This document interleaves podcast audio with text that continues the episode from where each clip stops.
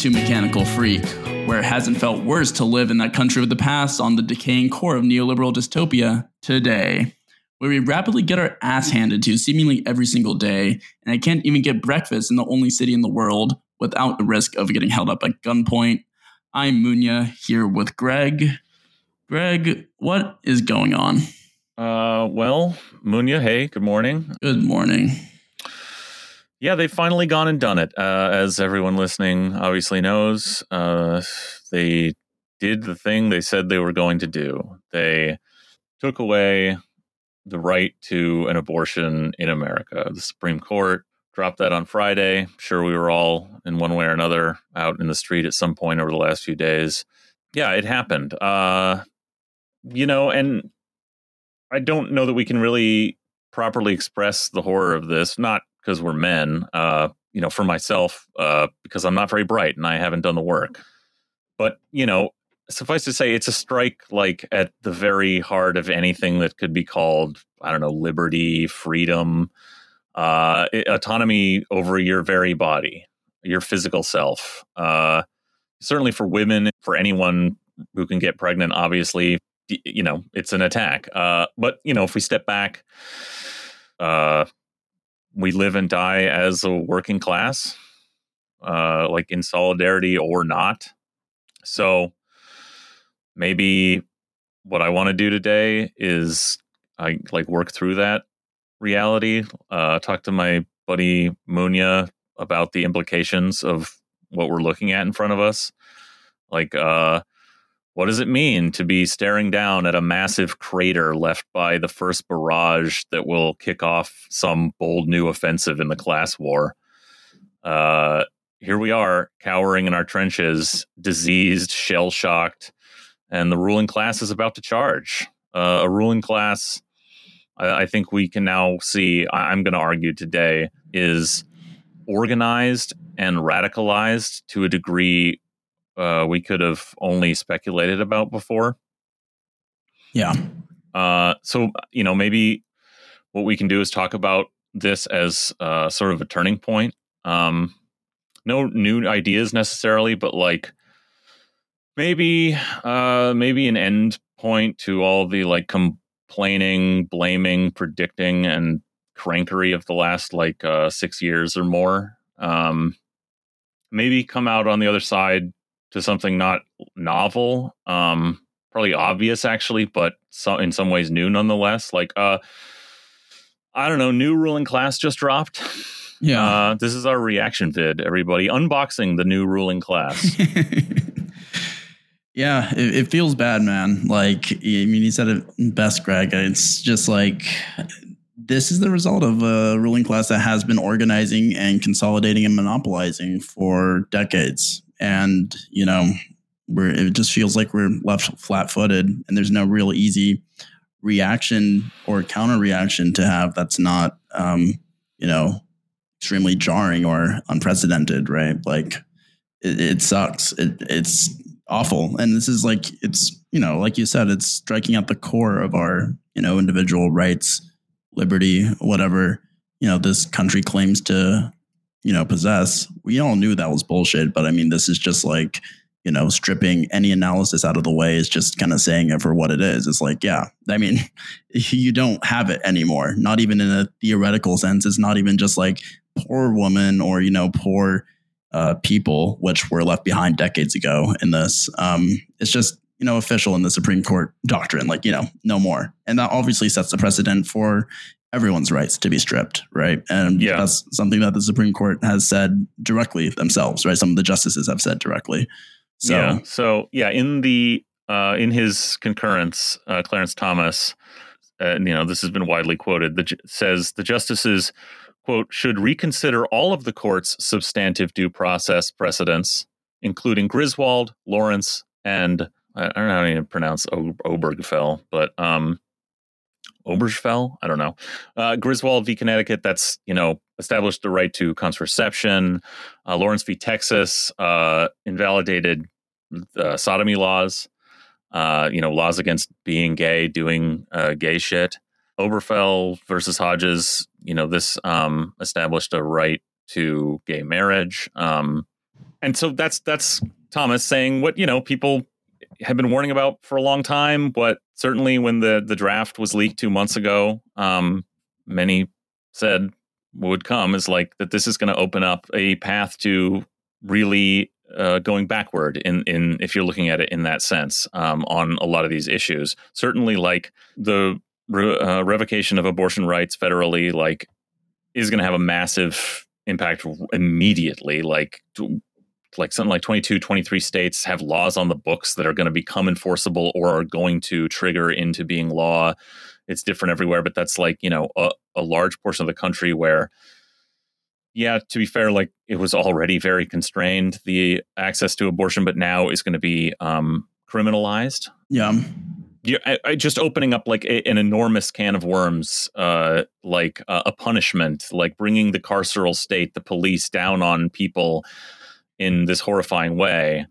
You know, ju- I'm just not smart enough to get into all the ways that having a federal right to abortion has been you know a, a cornerstone of whatever like whatever limited l- liberation of uh you know women for example that there has been in this sort of like uh liberal period of progress since the mid-century right it's it's uh it's a terrifying thing um i guess like it's that frame of thinking like yeah shit was marching forward because public opinion was moving you know as we've talked about before this is like you know we trace that to activism, to you know, uh, rioting, to uh, people on the ground uh, doing direct action over the decades.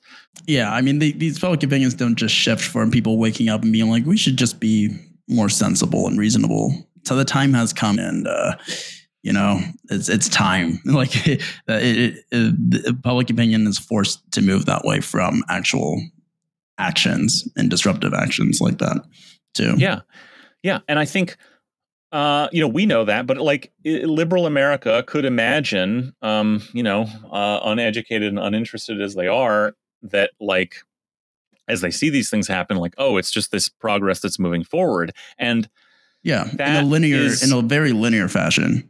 Yeah, and to some degree, you know, hey, maybe it did look like that because, like, ultimately, these things were allowed to happen. Yeah, you know, I all mean, going like, in all, a good uh, yeah, direction. Yeah, I mean, it really did seem like it was like, oh, this is a brave new world, a new era of liberal progress. The te- technological revolution is happening at that time as well, and it seems like now it's just kind of all unraveling because it never really was that to begin with, right? Like there was Right. never just like a power in just like linear progression that like a force was, you know, making happen.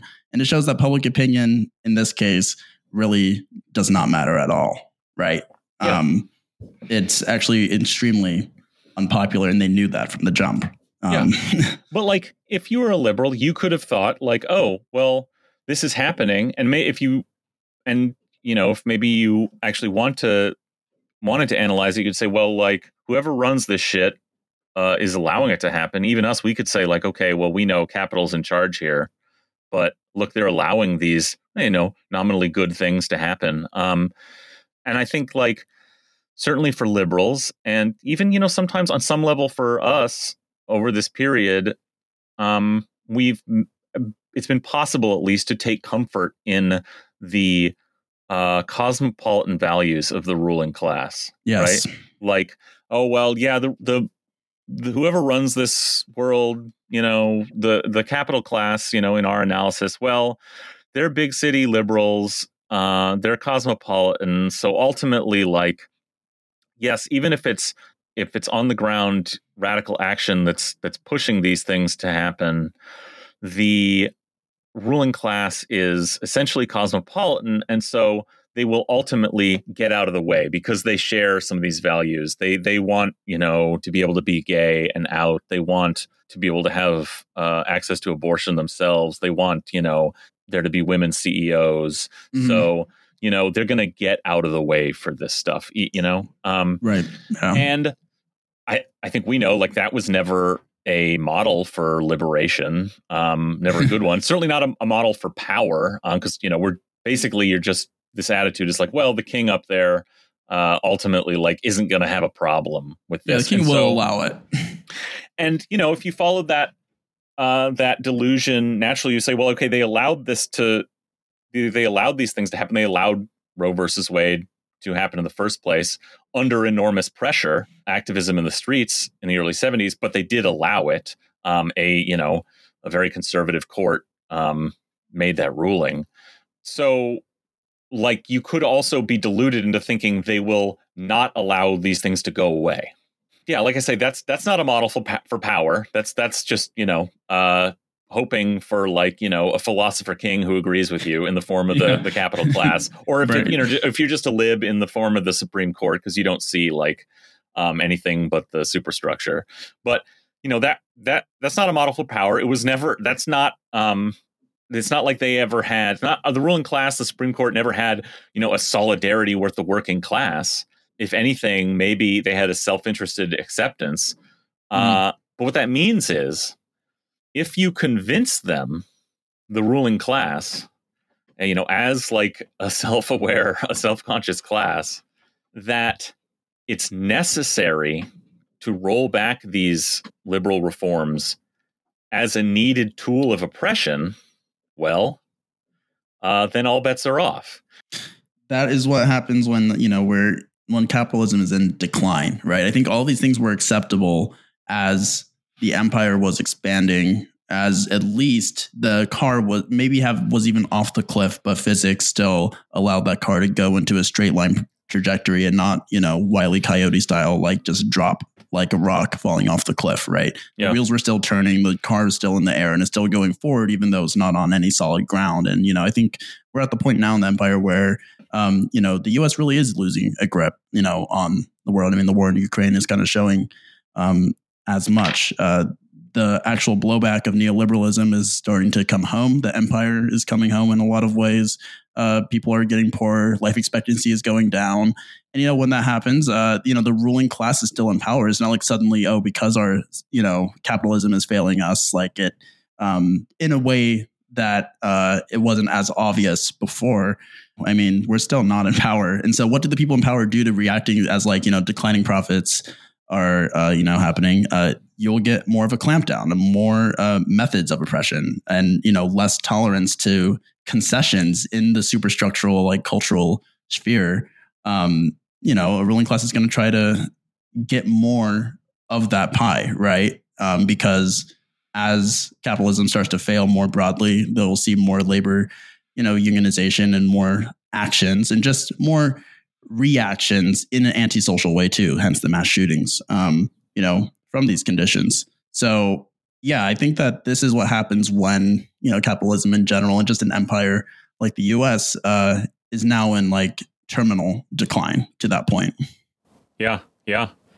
I think there's a longer term, what we talked about you know, a month or two ago when the draft was leaked, um, you know, Brian brought to us that uh, reading from Jenny Brown's book, Without Apology, that showed like a longer term radicalization right. on so uh you know a switch from a malthusian fear of overpopulation to a fear of not having enough workers and thus needing to begin a project of repealing uh, abortion rights. Um so in, in a way like yes, this is all coming together now as like economically and like in terms of imperial power, like there's real uh, constraints uh, becoming apparent. But like in another way, this is maybe just the trajectory of neoliberalism, where like uh, these concessions were on one track that was happening over um, as a result of like you know the New Deal order or whatever, labor having a foot in the door capital needing to make concessions. And then the backlash has happened, you know, for all these years and has built and has now been going this direction where capital is organized and radicalized to where they're ready to turn back these things.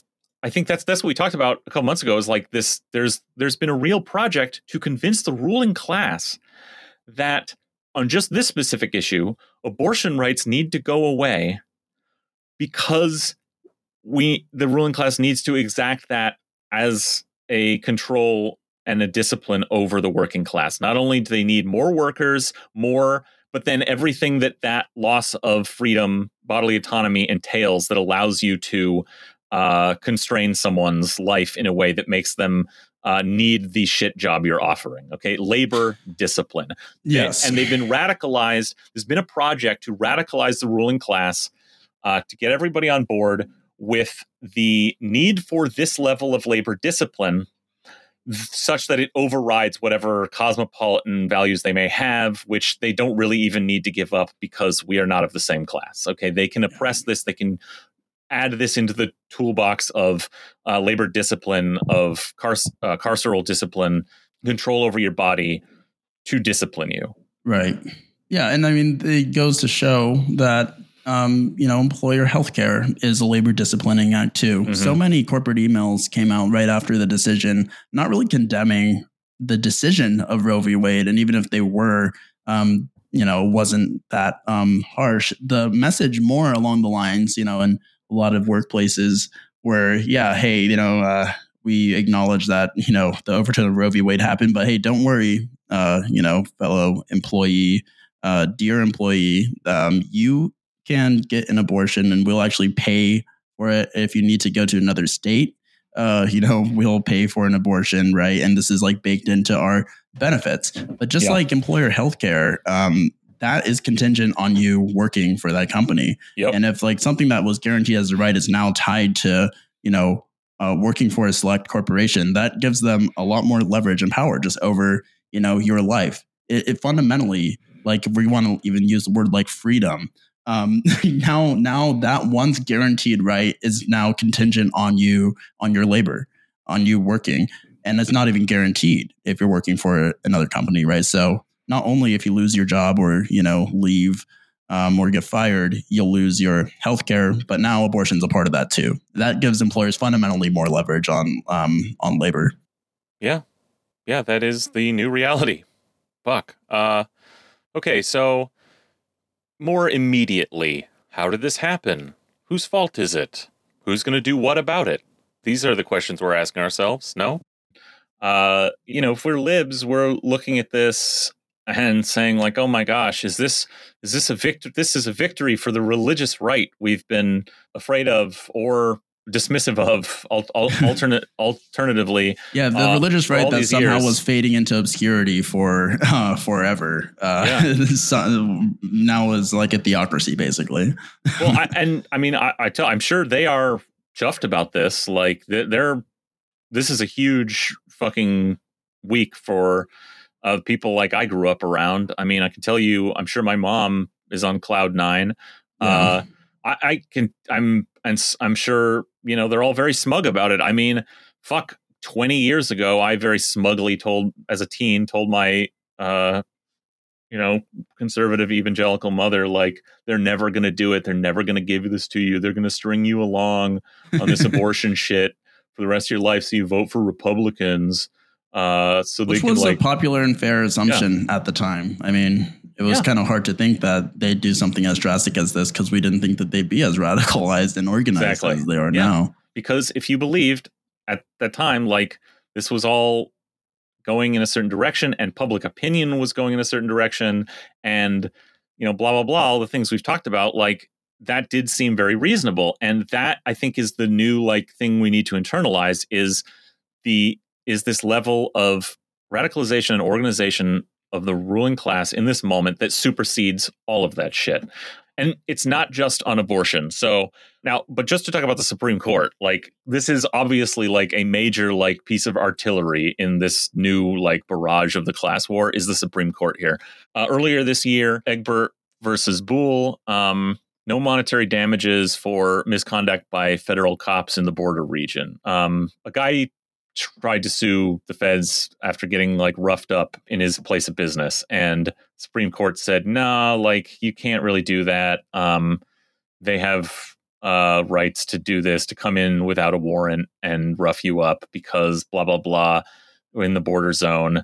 Um, of course I, you know we know that border zone is 100 miles from any coast or uh, border or I think even any international airport. And like that's where, where almost, most people well, in America, almost everyone are. in America lives. So now, and technically, this is just like removing the ability to sue for monetary damages. But of course, like there is no that that was just the the only like fig leaf of accountability for federal cops in the border region at all anyway, which even that mostly didn't work. So like it's just a a license to do whatever they want or a reinforcement, a removal of one of the only tiny like fake checks on their power. Um, you know, that's that's big. Uh then last week it really started to go off. Um, you've got the New York State Rifle Rifle and Pistol Association versus Bruen. That's challenging the hundred plus year old handgun ban in New York probably invalidating a lot of other uh, law, gun control laws around the country and you know sending a real signal to congress like you know there, there's a lot we're not going to let you do to, on gun control um, which, I mean, like if you if you ban if you like overturn banning handguns in New York City, like I mean, what what is even gun control? Like I, I uh, that that's like the most obvious uh, ban you can possibly have, right? Like I, I don't I don't even understand how you can justify any other gun control ban of New York State and hence New York City well, can I have mean, handguns. Hey, I mean, maybe it's going to be good. Maybe I mean they'll have to come up. NYPD will have to come up with some new fucking reason to stop and frisk like uh,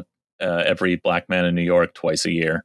So then you've got on the same day last week um, the uh, case where they also ruled against the possibility of seeking monetary damages for infringements of your Miranda rights.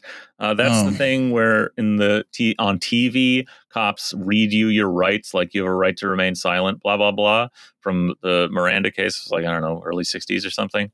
Um, that look, you know, that's the your Miranda rights are are a liberal fig leaf anyway. Like it's the the system's way of saying like yes we're going to dump the prosecutorial power of the entire state against you, underrepresented, uh, and you know specifically we're going to use every little word you say to trip you up in you know a conflicting statement or or force a confession out of you blah blah blah.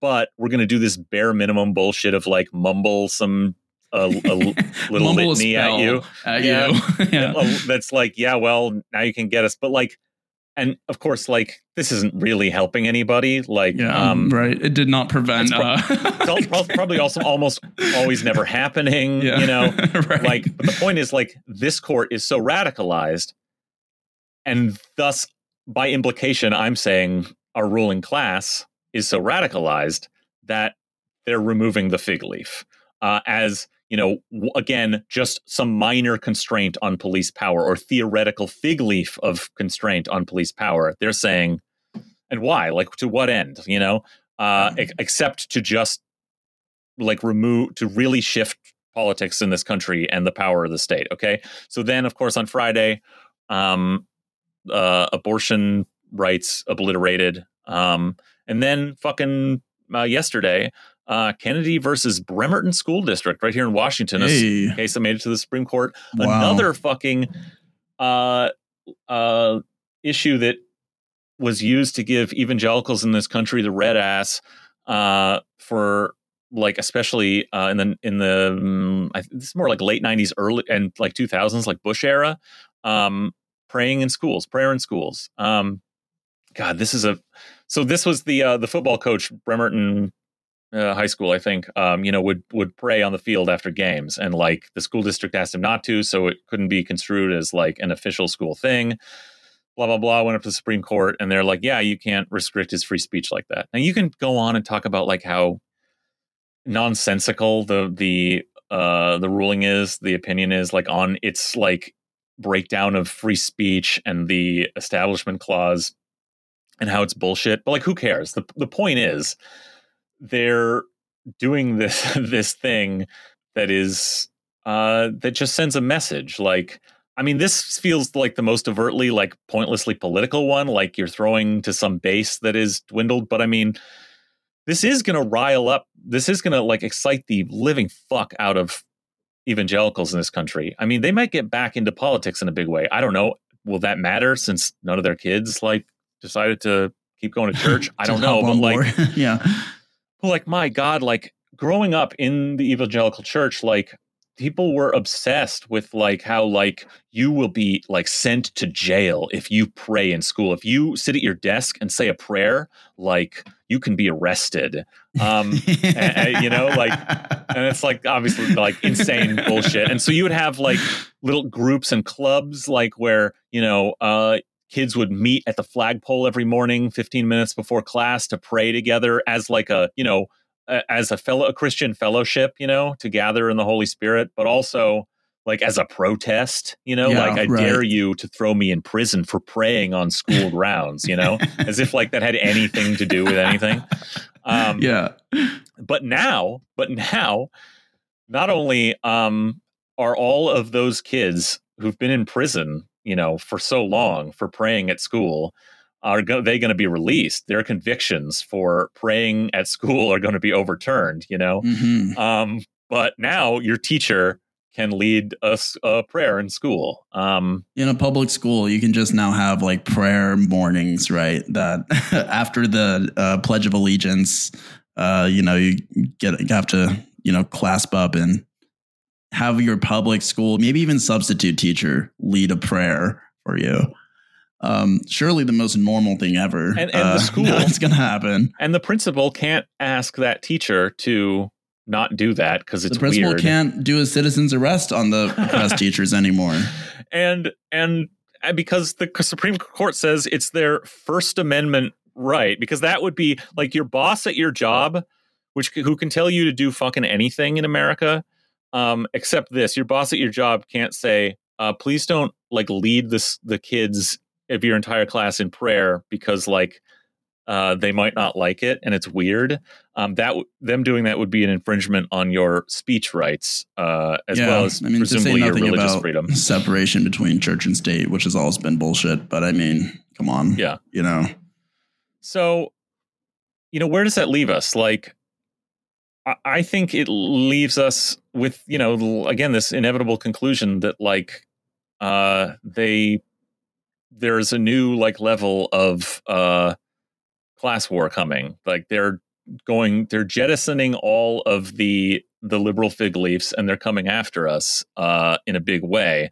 And but i mean i don't know if you're a seattle liberal you might see it differently. Um here's a letter to the editor in the seattle times oh um, boy from uh friday now that pro lifers, in quotes, have the Supreme Court decision they wanted, it's time for them to step up to the plate and show the rest of us how, quote, pro life, unquote, they really are. I hope to see them carrying their picket signs in support of universal maternal and child health care, shouting through their bullhorns in support of subsidized daycare, raising their hands in prayer for a living wage for all workers, and shedding tears over the injustice of the death penalty.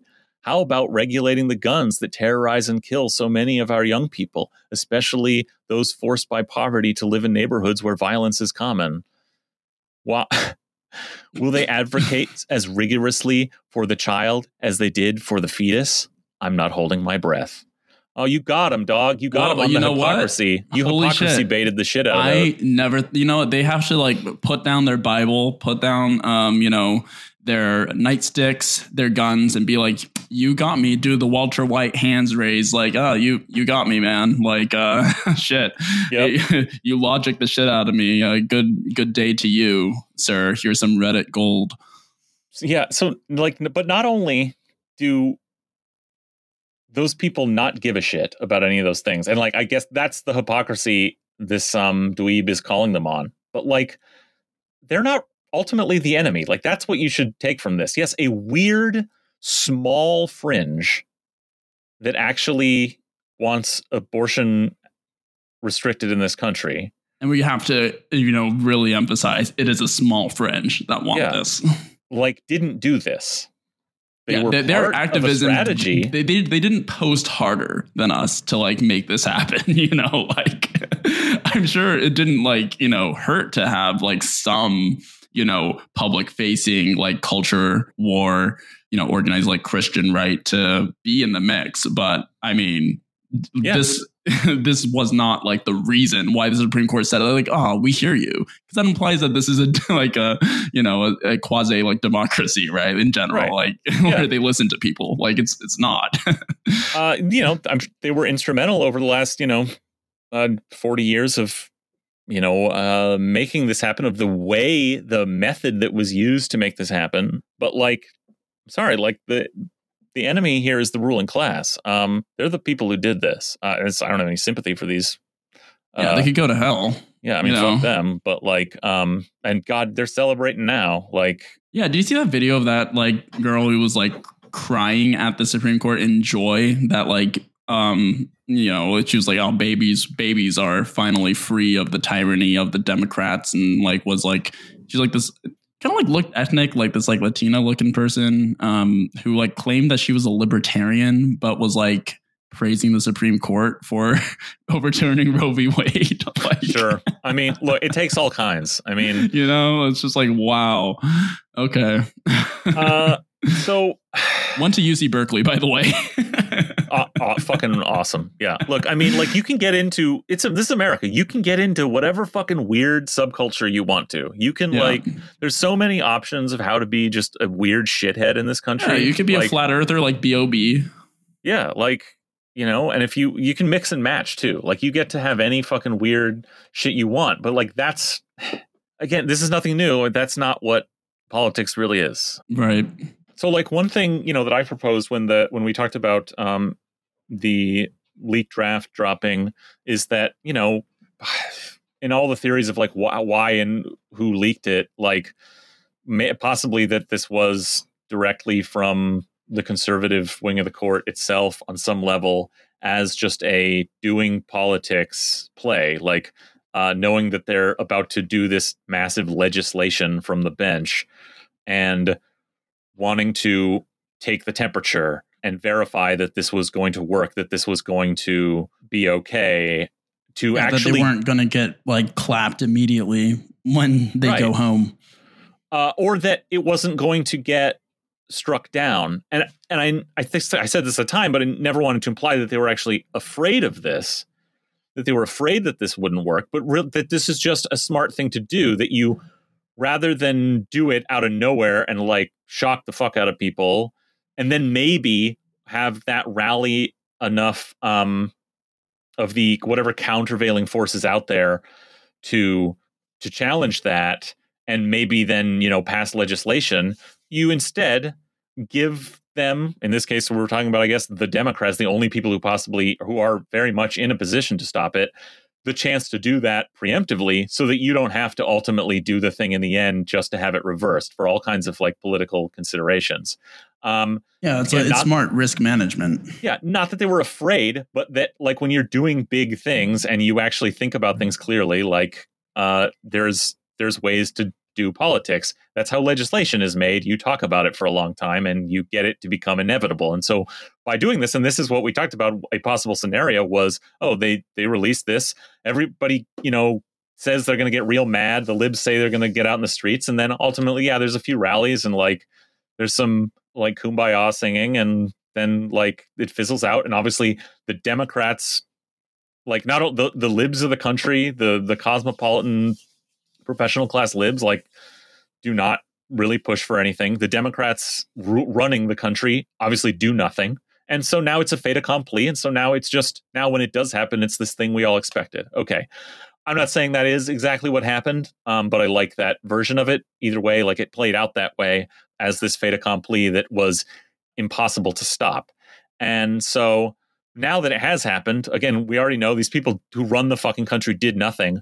Uh, Biden, my administration will use all of its appropriate lawful powers, but Congress must act. You know, so basically, like I got nothing. Congress, Yeah. Congress must act. You know, of course, he's been against, uh, you know, abandoning the filibuster. Against, I mean, against using his power in like any way, In any way, yeah. shape or form. and he's he's reaffirmed that now. Um, he's also, you know, was out there like a Democrat is has their main job to do is like saying like, hey, you know, you're I know you're angry, but like don't act up too much, you know. Um, Yeah, I mean, I think his first statement uh, after Roe v. Wade was overturned was, um, I know you're angry, but express your demonstrations peacefully and lawfully. like, Yeah. Yeah. like it's that's a very useful. Uh, you know, you can't even call it an opposition party, but like this is a very useful uh role in the ruling class to basically like you know tempt down. Like the moment it's not even about like oh and let's codify Roe v, Roe v Wade and not right? It's not even like trying to pretend to string that along. It's like all right let's like you know calm the commoners down a bit and like you Yeah. know have them uh protest in the form that's only acceptable which was like you know doing a a police approved rally um, that you know uh turns into like a parade uh, that is like a one day thing Yeah. Work your sillies out before bed. yeah Uh, sh- shake out, get your laughs out before uh, test time, you know? yeah Like, get up and shake it out, everybody, and then sit down and settle in, you know? Uh, Pelosi out here on the steps of the Capitol singing God Bless America. like, what the fuck? what was that man Yeah. like that i, I mean, mean- like that that was like so i mean the dems suck you know if you listen to our show the dems fucking suck and we know that but i mean to see that on the same day i mean it seems like something it seems like aaron sorkin like coming down from like um i don't know a lewd bender would like write that for like season eight of the west wing or something you know? Like I that, that mean- that's so pathetic on so many levels. You know things we should get past like uh trying to psychoanalyze this shit but like look they're incredible that in this moment of like real crisis of literally them histo- historically failing their their base like really like really failing their base and their instinct is to try and reconcile with like a broader American center and even like moderate conservatives and be like, we're all Americans. God bless. Us. See, we can theoretically we can stand here and say we disagree with the Supreme Court's ruling, but just so you know, we still love America. You know? Yeah, we love America because the state is legitimate, and it's just the bad actors uh, who are anti-American who are doing this. Is like the is the idea, right? It's like these guys are Yes. ruining America, right? like, um, you know, our uh, which is Honestly, that sounds like- a little that sounds a little radical for Nancy Pelosi. Nancy Pelosi. She, I think her take is more like, look, the Supreme Court is good. All these people are good. Like we love them, but like you know, we just wish they we just wish We they made a different choice. You know, right. uh, Harris God. out there. Of course, they're sending her out, the just politically di- political dead weight to just absorb the fucking bullets like a like a human shield. Um, so they s- put her out for the big post decision interview on CNN. Just to be hit with all these questions like, are you going to do this? No. Are you going to do that? No. Would you support a carve out from the filibuster? So, not even just like getting rid of the filibuster in the Senate, but like some kind of carve out in the rules for just this to codify a national right to abortion, which the House has passed, so you could get it through the Senate, so Biden could set it. And, and she's like, uh, I wouldn't go there. And by the way, you know, there is, you know, as far as all these states, uh, there is an election coming up in 180 days, and that's there are senators on the ballot. You know, and oh, and I mean, we forgot to mention Nancy Pelosi, of course, like the famous what everyone predicted, what everyone knew. Uh, was saying for months, like the first thing out of Nancy Pelosi would be a fundraising email, and of course Yeah. it was. You know, Yeah, uh, help us codify Roe v. Wade now. I mean, because like the, this is what we've been saying all along is that the Democratic Party is like literally like a uh, a, a loose coalition of like various corporations, um, and it's a fundraising machine, right? And I mean that's why they haven't codified Roe v. Wade for decades, is because uh, they can use that as a hostage situation in a two party system, where it's saying Yeah. like, hey, oh, they want to take this away from you, you got to vote for us to do it once like Roe v. Wade's actually codified, they don't have that mechanism for fundraising anymore, right? And sure enough, Nancy Pelosi says, "Hey, you know, uh, you got to donate to us. This is an attack. Like we can codify Roe v. Wade. Um, so this is, ba- I mean, like this is the ultimate conclusion to Yeah. stringing this along for decades. Is that Yeah. right? Well, I mean, if and and the pitch is like absolutely ludicrous. Like, uh, taken at its most charitable, you would say, I guess, that they're like, no, this is going to turn out our base so big that we're actually going to gain seats in the Senate. And Yeah. even then, it's like, well, you didn't pass it when you had For sixty. what? That's not even possible. For what? I mean, that's the question. For what? Why? What are you doing with the seats? Yeah, and like, of course, God, it, it's just, it's just, I hate to even like keep harping on this shit, but yes, everybody knows she was just out fucking campaigning for pro-abortion Democrats. You know, Yes. famous for saying like we got to get off this abortion shit blah blah blah okay uh, just totally ludicrous on its face um everything these people are saying you know let's why not because why not let's bring it to the hometown paper um you want to hear something stupid from the seattle times Oh, ed of board course. Uh abortion is a fraught issue on which reasonable people can disagree Citation fucking needed. Yeah, I'm sorry. No, like you, this is we talked about this two months ago, going back to like fucking Clinton's, you know, safe, legal, and rare shit. Like this is what the Democrats, what liberals have done s- all this time is like they have on every issue is move to the right, is give up the frame, and this they're doing it like okay, reasonable people can disagree. Well, no, they can't. Fuck, fuck No. them. Fuck It's, anybody who it's disagrees. categorically unreasonable to be anti-abortion. Yeah. And certainly if your goal in your paper, in, in your ed board, where you can say whatever you want, was to support abortion rights, just strategically, you would not say something like Yeah. this. But like, let's really hear it here. The court's right. 1973 ruling on Roe versus Wade, later upheld in 1992's Planned Parenthood versus Casey, understood that while the state has a role to play, there must be a balance between protecting life protecting life i mean in this context what that means is preventing murder okay so again because reasonable people according to these idiots can believe that abortion is murder. And so to to restrain that use the power of the state to restrain that is to protect life.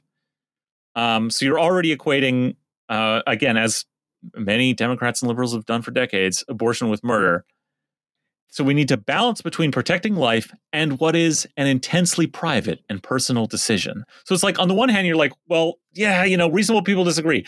Protect life, you know, not, you know, prevent make murder illegal, or Yeah. you know, there's there's also like uh, the choice to do that murder uh, is also like intensely private and personal. So that's why we're in favor of like, yeah, siding coming down at least a little bit on the side of of like uh, restraining the state from making murder illegal because you know it's int- in this case it's intensely private and personal. This is uh this is a an anti-abortion argument. I'm sorry. I thought this was like from the Federalist Society or some shit. Like Yeah. this is crazy. Uh, the more, and then I mean, you know, they go on. The majority then went out of its way to strike down Roe, with even Chief Justice John Roberts, uh, boner boner popping, Mm. Criticizing his conservative colleagues for failing to exercise judicial restraint in their repudiation of the legal precedent. Motherfucker, he voted for it. That he said he criticized something in his concurring opinion. You fucking dumbass. Like they cannot. Oh Like, my god. I just feel so dirty for even getting angry about this. But like, yeah. Okay, but even so, this is how bad it is. Okay, from the Democratic perspective, if you take their warp fucking logic, doing anything now, now that this is passed, uh, this decision has come out, is harder than it's ever been. Now, at, as it's already happened, like the the lawfully convened morticians brunch club has has done it. Like, and in in like twenty three states, laws on the books are now enforceable. It's happening. The religious right in this country has now seen their dream come true. Their long held faith has been legitimized by the highest arbiters, uh, by the very like power of the American empire. So if you're a Democrat and you're triangulating fucking political calculus resolves around appeasing Republicans, trying to win moderate conservatives in the suburbs, and adjusting to the right under any pressure at all, well, this country has just made a major fucking adjustment to the right. So how do we think? I mean, obviously they're not going to do this before the election. They're saying that. What if they? What if a miracle happens and they use this to to drive people out to the polls rather than what will happen is like they'll do even worse because they've failed because that's how Yeah. politics actually works. They're not going to be able to do it after that, even if they wanted to. But how are they going to act a fucking year from now? Like, how long before we hear like a leading Democrat use the phrase like law of the land to describe the new situation for abortion in this country? Like, does it happen like the day after the election, after they lose, and go like, and someone asks them like, so what are you going to do about abortion now? And it's like, well, uh, you know, it's the law of the land. It's like, I mean, Nancy Pelosi is going to be Biden, is going to be Harris. Like, uh, just like you know, we tried, it's over. Calm down. We'll keep fighting. We'll we'll hit you up for fundraisers a year from now in anticipation of uh 2024. You know, fuck. I mean, didn't even someone say that like they were they're to get like a Lin Manuel Miranda poem sent via email about about how important it is to protect like you know they'll they'll do all that shit. Yeah, yeah. So I you know we know that's coming down the road. So, but okay, so they so we know like they're saying like well we can't do anything now. So I mean that's what the the leadership is saying. You know, Biden, Harris, Pelosi. Uh, there's other weirder shit out there. Elizabeth Warren out here calling for like abortion mash units in national parks. Charitably, uh, this could, you know, this is like a, a response, like dealing with like the present emergency. Okay, before some larger fix is possible in these states where it's already illegal, we're going to set up abortion clinics in tents on federal lands. But of course, that larger fix isn't coming after the election. And if it was, like, do it today, do it yesterday, have already done it. But like, because they're putting this off till after this election miracle, w- Warren gets to say like, "Well, we have ideas right now for the emergency," you know. So, yeah, well, she has a plan, Greg. It's yeah, she's got a fucking plan. Yeah. Well, she didn't have a plan to fucking like prevent this from happening. Yeah. But, so basically, though, it's a ludicrous thing. It's already been shot down by Harris in that same CNN interview, probably Biden as well. Like, no, like what? It's a it, it's an, an insane thing to imagine like America jumping in, responding with a massive outlay, like in a response to a massive, real public health crisis. You know, Can, does that seem like a reasonable thing that's going to happen in America? The politics of it aside, like, no, obviously not. No. Like, don't be fucking ridiculous. Like, how long did it take us to get even like testing up for COVID? Absurd, absurd thing that is never going to happen. So, all it actually is is a counter because someone like Elizabeth Warren, who needs a plan, who it's not part of her political brand to just say, like, well, you know, vote for us in November. So she has to have an answer, a counter to the, well, what the fuck are you doing for me right now? Yeah. And she gets to say that, you know, and whoever else is jumping on that one, like, well, we'd like to, we want to do this, you know, we want to do this shit right now to tide you over. Fucking absurd. Um, AOC uh, who hasn't been completely terrible, you know, on the on this in some, yeah, you know, in some ways. Like Her, one of the only Democrats who I think have been going pretty hard on the, you know, aggressive side. I guess I don't. I haven't seen anyone else except for maybe Ilhan Omar um, do something similar to what AOC's leadership is doing right now. Yeah, she's you know she's out here now talking about how oh, they lied. They lied under oath. That's that's that's perjury you got we're gonna get Gorsuch and Kavanaugh and Coney Barrett on perjury for lying to the Senate. Well, uh, this is under, like effectively uh, the same shit as Elizabeth Warren, where it's like, yeah, yeah no, uh, we we're gonna do this unthinkable thing um, that America has never really done um, within the technocratic means of the state yeah, against the yeah. state itself. Yeah.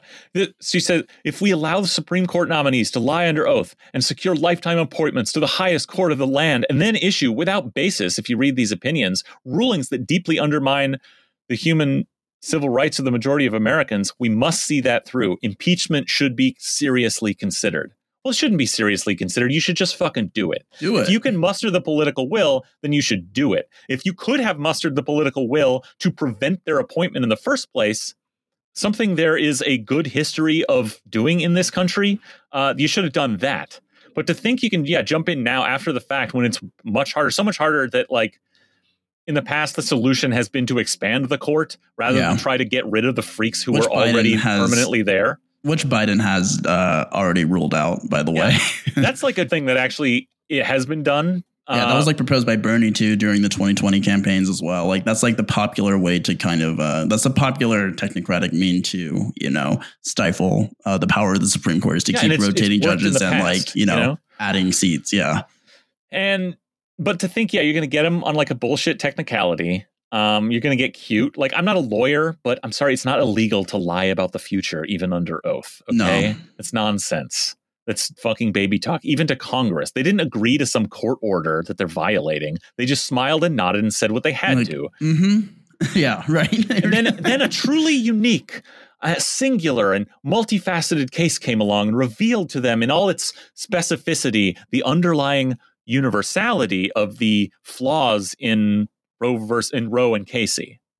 You know that. Yeah. So there, there, there's nothing you can get them on. It's nonsense. You you aren't going to get them to fold and give up power with some like legal bullying like they did to Al Gore in 2000. yeah. You know, you're not going to like and. and they're they're like they're not fucking Democrats. You're not That's what I going was about to say. intimidate. They're not fucking Dems. If there were Dems and there was a Republican saying that, sure, maybe, just because like the Dems are so weak. But you know, yeah, they'll like fucking they- fold immediately. Yeah, and they'll you fold and be like, yo, like, you know, salute to you, sir. Just like what happened with Gore. I mean, like, people even like as young as, you know, like I am, don't really like realize how much of a just open theft the 2000 election is. and they and rolled which is- over. Yeah, and they rolled over and just took it. I mean, like, it, it but not even put up a fight. They said we have to respect the Supreme Court's decision, whatever, by right. Like, and I think that you know that's why I'm kind of skeptical of like people saying, "Oh, well, this is this will radicalize the libs." Like this, uh, this ruling is like too far. It's like, well, I mean, like. I don't think that it's just gonna uh, this theory of like oh things are it's almost like this like weird accelerationist logic of oh well you know if it gets bad enough surely like you know uh, this will really truly radicalize libs into you know uh, more left politics and possibly even socialist politics. It's just Yeah, like yeah, count on it. I- I- come on, man. Like I mean, like the, there were so many opportunities for this to happen, and we're already seeing the liberal reaction right now, which is like what you're hearing from you know Warren, AOC, and you know more notably you know Harrison Biden. It's like uh fuck it like you know like we'll, we'll we'll try some completely baseless like uh thing let let these get subsumed into the corporate sphere outside of federal um protections and uh you know just work with what they have right i mean there has to be actual I mean, there just has to be actual um, class power to fight against this. Like, Yeah. you know, these people aren't going to just like save us, right? And that's kind of like what we're getting at here is, you know, you can propose any like, you know, spell book or technocratic, you know, rule breaking thing that you want, right? And say, oh, how dare you uh, lie about the future? Or how about, you know, even more uh, than Elizabeth Warren, you know, just, you know, uh, popular in like the liberal media sphere is like calling on just opening abortions on native uh, reservations because that actually is exempt from you know like Supreme Court things, and it's just like you know these are the proposals that you're going to hear, right? Like go into native people's lands and and Yeah. open abortion clinics there, and you know you got to go to Muck- Muckleshoot Casino to get an abortion, right? a taste of the tropics. Um, yeah, Uh, holy shit. Um, yeah.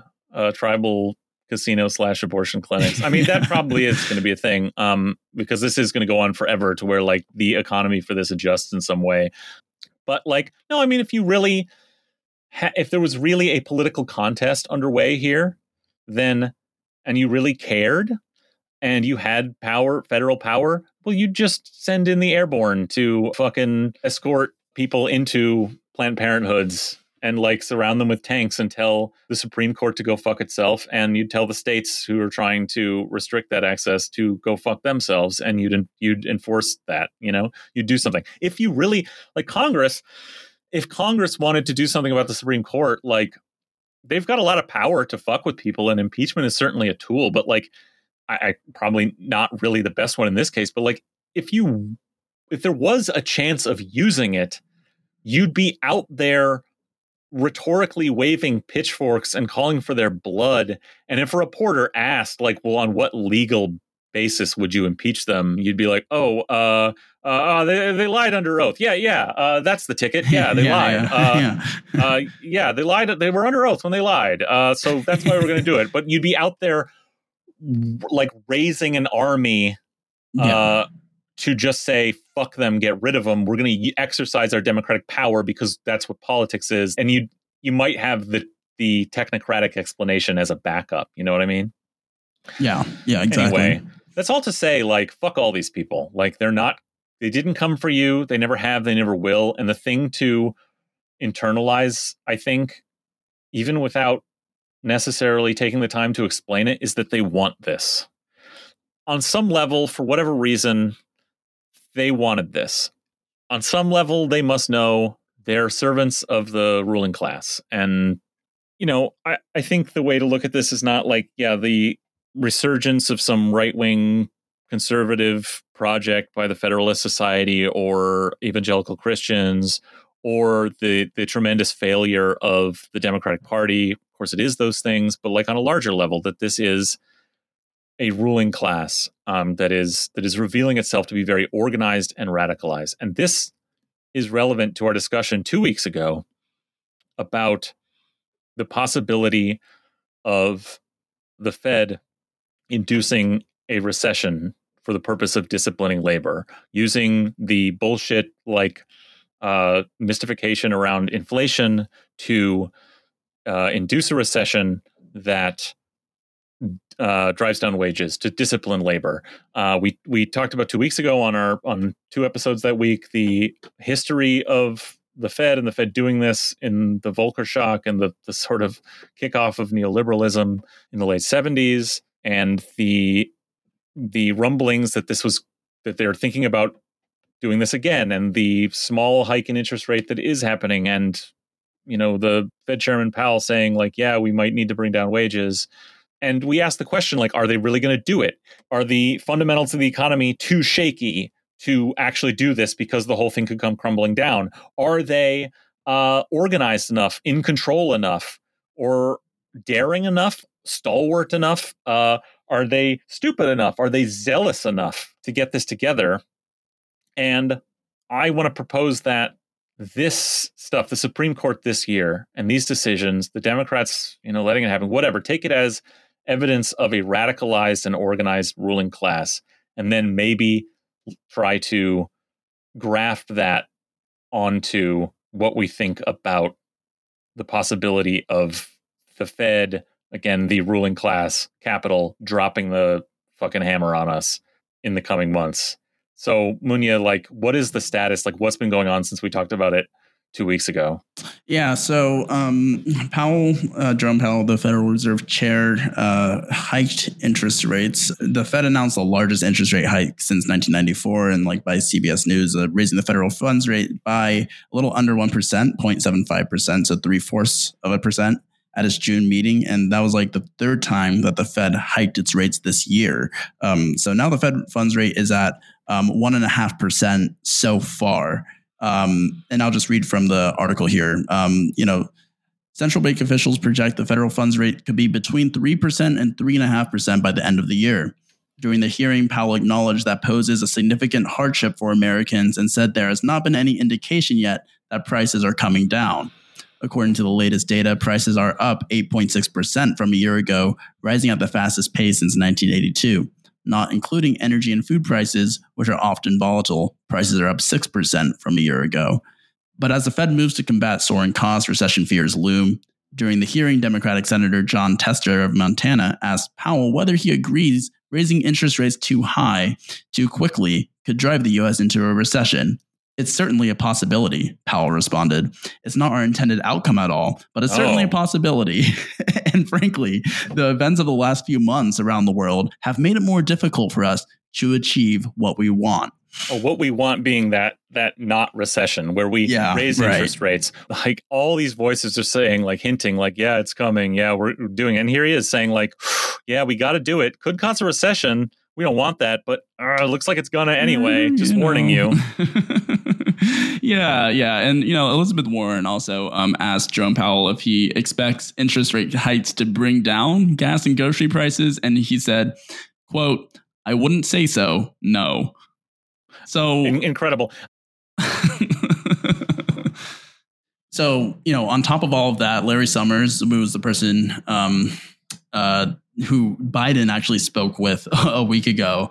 And the same day that he spoke on June 20th, uh, Larry Summers said, and this is from Bloomberg, um, the US jobless rate would need to rise above 5% for a sustained period of time in order to curb inflation that's running at the hottest pace in four decades. Quote, we need five years of unemployment above 5% to contain inflation. In other words, we need two years of 7.5% unemployment or five years of 6% unemployment, or one year of 10% unemployment, said Summers in a speech in London, in London Monday.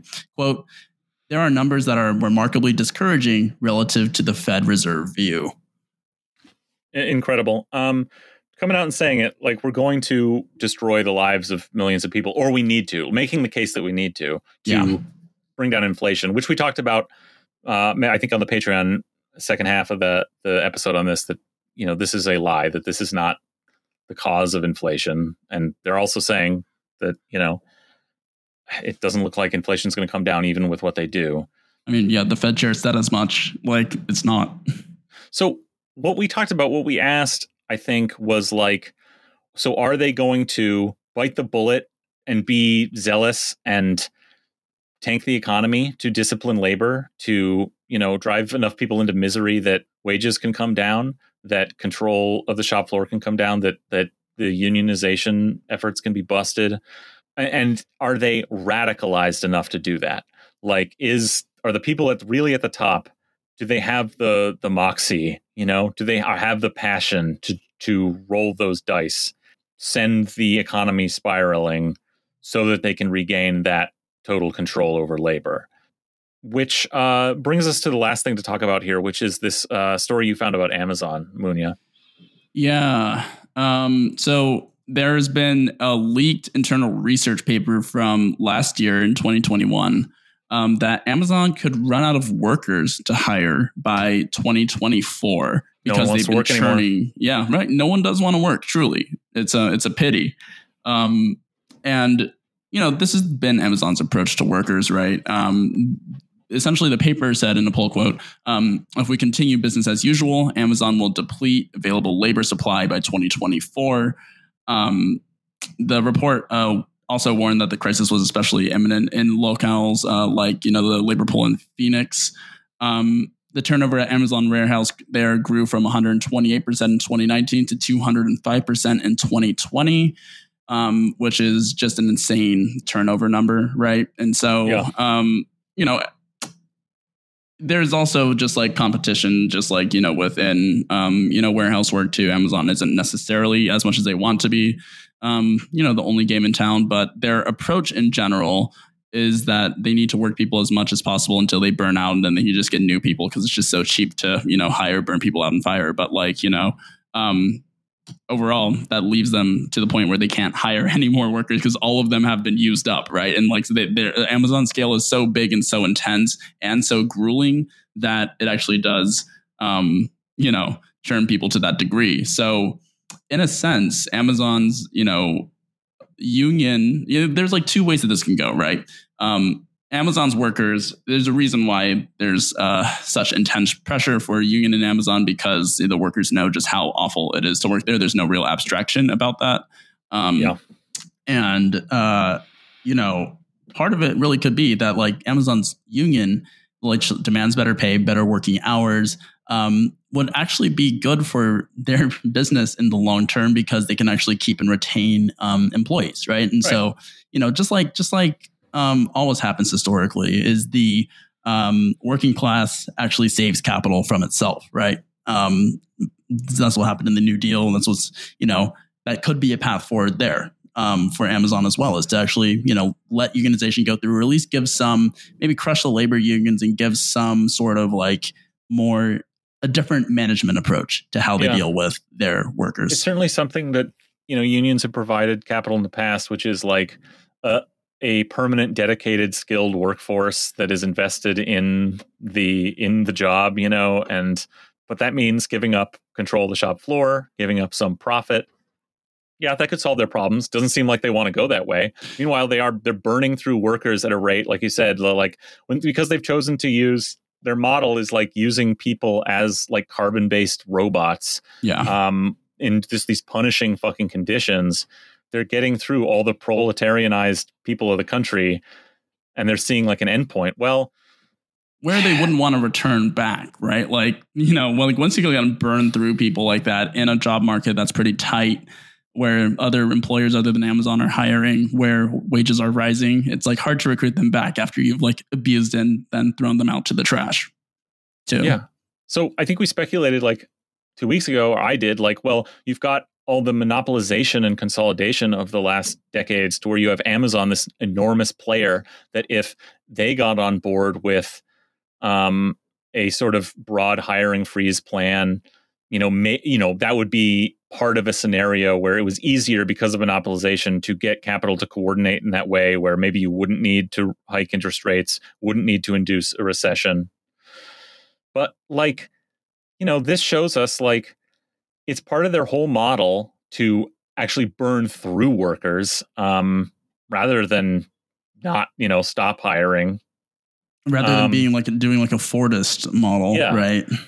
And you know, I we propose the possible like level of organization that of capital that Amazon could represent, but now like look, they've got the these union pressures, this looming threat of running out of proletarianized workers. I think that's a case for their radicalization. Like, what are they? they they're showing no signs of wanting to reverse their their model of distribution, where they, you know, they use people as robots. Uh, do, doesn't that then point toward like them being radicalized enough to be on the same page of like, yeah, let's tank the economy. We'll just sell everybody even cheaper shit than we do now because they need us. We'll be fine. And meanwhile, we can keep doing, we can maintain full, like the some of the most um, perfect and sublime management control of the shop floor that's ever existed in our warehouses and distribution centers. And because millions of new people will be proletarianized, will be reduced in their class status, will lose the upper lower class jobs that they have now and have to come work for us for a year and a half until we burn them out. We'll have millions more in labor that's willing to do that. Uh, I think that makes a case for again the coming the coming labor uh, disciplinary crackdown by recession, by uh, repression, uh, the whole works. Mm, yep. Yeah, it's true. I mean, like even competition from Target and Walmart. I mean, like even like there's a quote here saying that you know we're hearing a lot of Amazon workers say you can just go across the street to Target and Walmart. Um, and uh, they added that like you know Walmart is offering some workers with past warehouse experience more than 25 an hour. So you know, um, you know, Amazon bumped the average starting wage for new hires to more than $18 an hour because of that, implying that it was less than 18 before, right? So I mean, like Amazon's like significantly pay, paying less than even like you know other large, you know, uh, corporations that aren't necessarily the best, like famously Walmart or Target, right? I mean, like Amazon is in uh, even like is treating them like worse than Walmart really is like paying some of their employees. So, you know, that intense pressure can only really be resolved by a weakening of the labor market, right? Like you can't just like it's either that or, you know, capital colluding to the extent to bring, you know, wages down. And there's ways to do that, but you know, the easiest way is to just say fuck it and just stop this, you know, cycle um, of you know, an upward spiral for workers, right? Which is Mhm. just like a really tight labor market and just, you know, crush it all together and rebuild. Because ultimately Target, Walmart, and Amazon will be very happy with that. And Walmart doesn't want to pay them 25 an hour, like believe me. Yeah. Um And so maybe yeah. maybe if you're Amazon, you figure like you're so monopolized, you've have such um, you know, market share in so many areas that what a recession's going to do is even if it gives your profits a little bit of a haircut in the long run you come out on the labor side on top but also like it drives more of your competition your smaller competition out of business. Maybe not target and walmart but maybe a lot m- more of the you know people below them who then have to you know get out of the way for the big guys to take even more uh, of the market of Yeah. the retail market you know yeah, so and like Amazon hurting itself, uh, uh, basically stabbing itself in the neck. I think Hasan Minhaj made this uh, point. Was like he was like Amazon kind of is kind of like if you like stab yourself in the neck, let the blood bleed, and you know everyone else who's like sitting hip waist to you is like drowning in your blood while you're a little taller than them, right? Drowning out the competition by you know um, by hurting your profits or like you know even like operating at a loss. That's like in, in order to just like acquire them for pennies on the dollar. That's Amazon's mo. That's a way to really expand that's how they've expanded their monopoly. That's how they monopolized really in the first place, or one of the ways um, that they have. Um, and yeah, inducing a recession when you have a lot of capital or dry powder is no different than that, right? So, I mean, it's a big boon. It, that's how even you know a lot of consolidation from you know the COVID crisis happened in 2020. Um, it's not like there isn't cash on the table or Amazon's overly leveraged in that space. So, um, yeah, recessions are going to cause like more like mid tier players to fall out, um, debts to be called on.